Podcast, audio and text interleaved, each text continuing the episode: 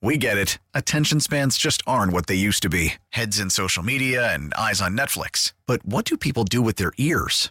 Well, for one, they're listening to audio. Americans spend 4.4 hours with audio every day. Oh, and you want the proof? Well, you just sat through this ad that's now approaching 30 seconds. What could you say to a potential customer in 30 seconds? Let Odyssey put together a media plan tailor made for your unique marketing needs. Advertise with Odyssey. Visit ads.odyssey.com. Enjoy a tall, cool dude. I grew up like most kids, worried I couldn't bench two plates, that I wouldn't fit in, that I wouldn't find love. Then I discovered partying, and suddenly all those worries went to the wayside. I didn't need love, I had keg stands. I discovered I was great at raging, and it revealed wonderful things about myself. I could relate to bros regardless of what kind of bro they were. I could be at a party and moon people and everyone would laugh, you know, be witty. Or I could play beer pong and compete with real integrity. In short, I fulfilled my potential. The Nightcap on WGR, Sports Radio 550. Welcome in to the Nightcap. My name is Joe DiBiase here on WGR Sports Radio 550. First show in the post Phil Housley era. Sabres moved on from their head coach. They now have a vacancy. They now have a coach search. We will keep you up to date, of course, here in WGR. And that's another extra thing to talk about now for the for the uh, off season, especially the early part here. We got the lottery tomorrow. I'll be on the air tomorrow, so we'll have live coverage of that. Uh, the lottery begins at eight o'clock, so we'll take that to you live.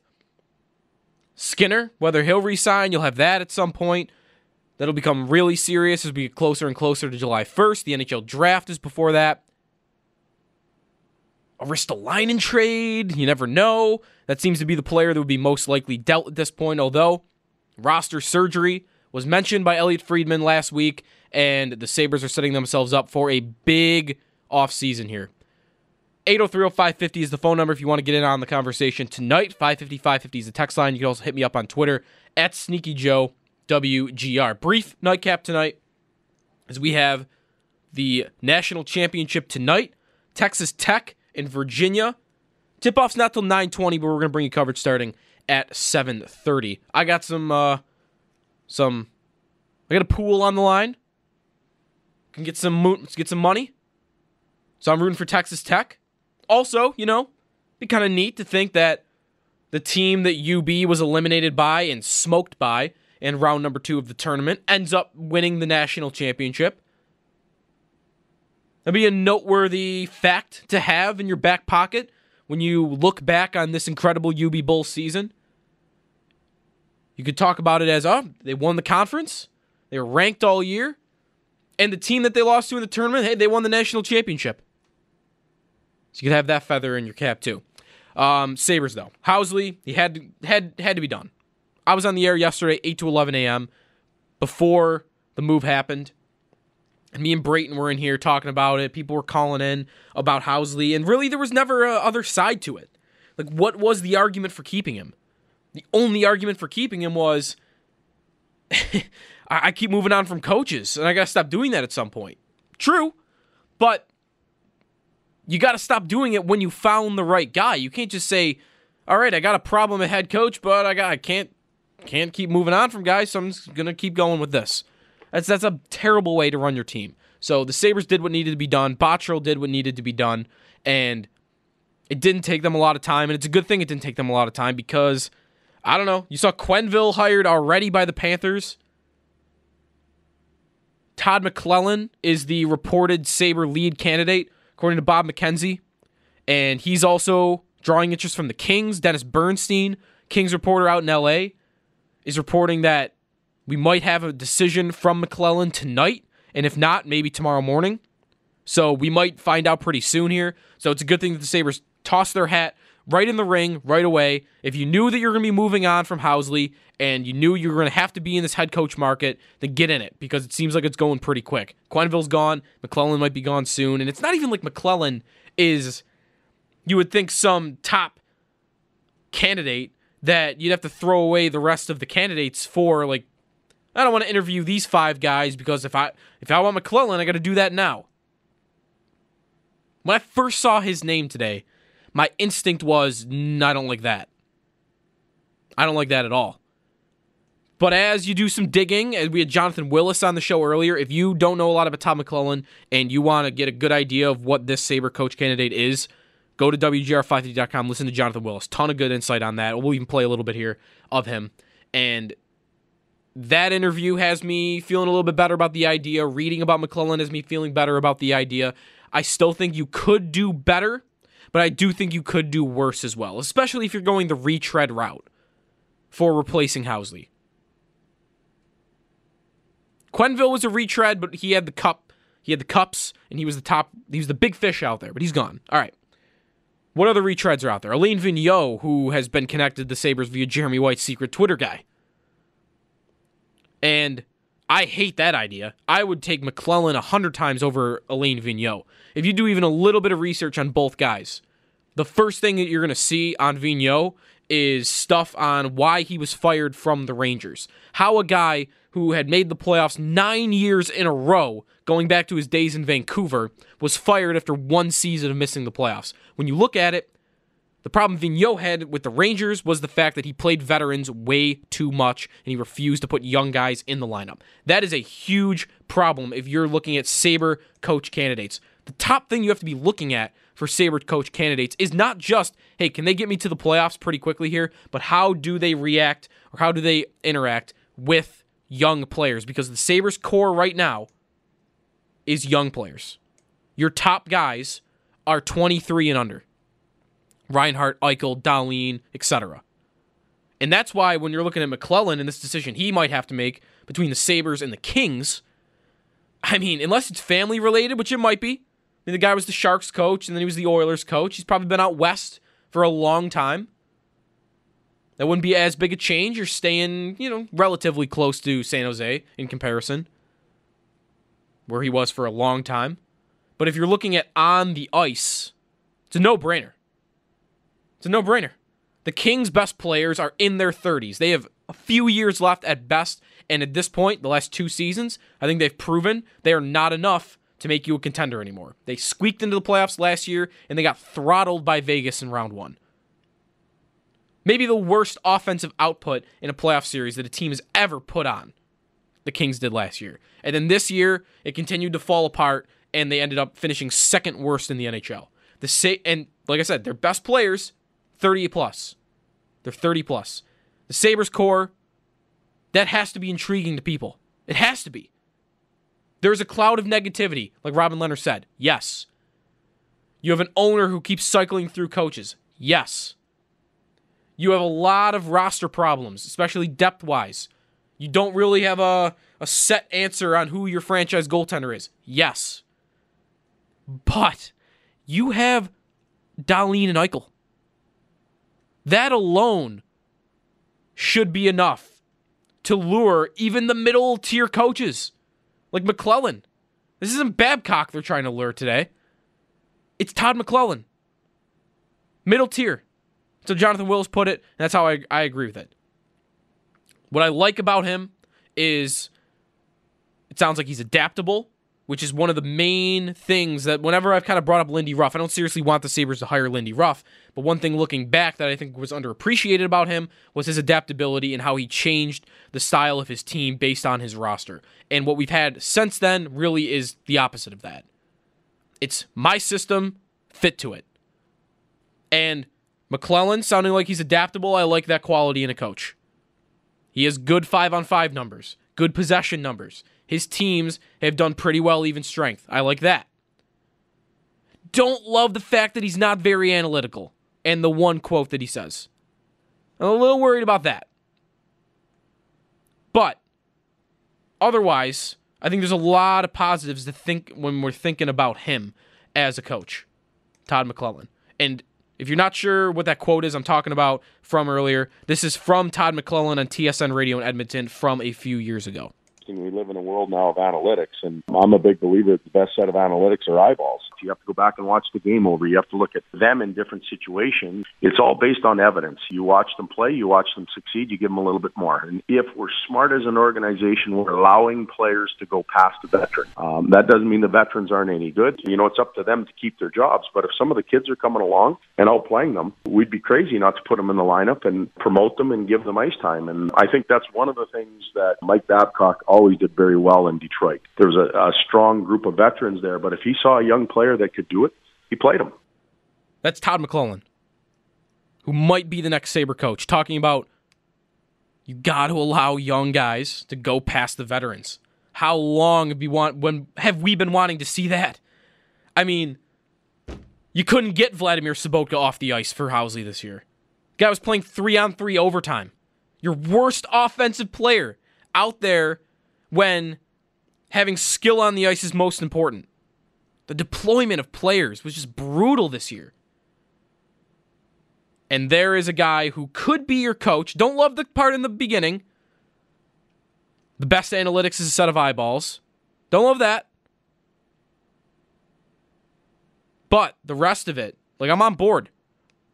He's not a perfect candidate, clearly, but I think he's about as good as you can do from when you're looking at the recycled guys right now. Guys that have been around the league, guys that have coached. I do not want Alain Vigneault here. I don't want Daryl Sutter here. Like th- there's a lot worse I think they could do. Now, I'd like to see them do something more unique. It doesn't sound like that's the route they're going. The only real names we have any sort of connection to the Sabres right now is Vigneault and McLellan. And those are both veteran NHL coaches. I'd like to see them do something unique. Roger Rönnberg is an idea that I think is very interesting. I have no idea if that guy would want to move from Sweden to the United States to coach in the NHL. I'd have to think it's appealing to him a little bit. Roger Rönnberg is the coach at Frölunda in the Swedish league. He coached Dahlin. You're, he's going to be your best player in your team. He coached Olofsson, who's going to be a top six player in your team. That's a unique idea. Ralph Krueger, who the Sabres reportedly reached out to last year, that is a unique idea. That's a guy who's in soccer right now. He's the chairman for Southampton. And he doesn't have the biggest track record as an NHL head coach. He's only coached the Oilers for a couple years. Interesting, a lot of former Oiler coaches that could be in the mix here. Dallas Eakins, too.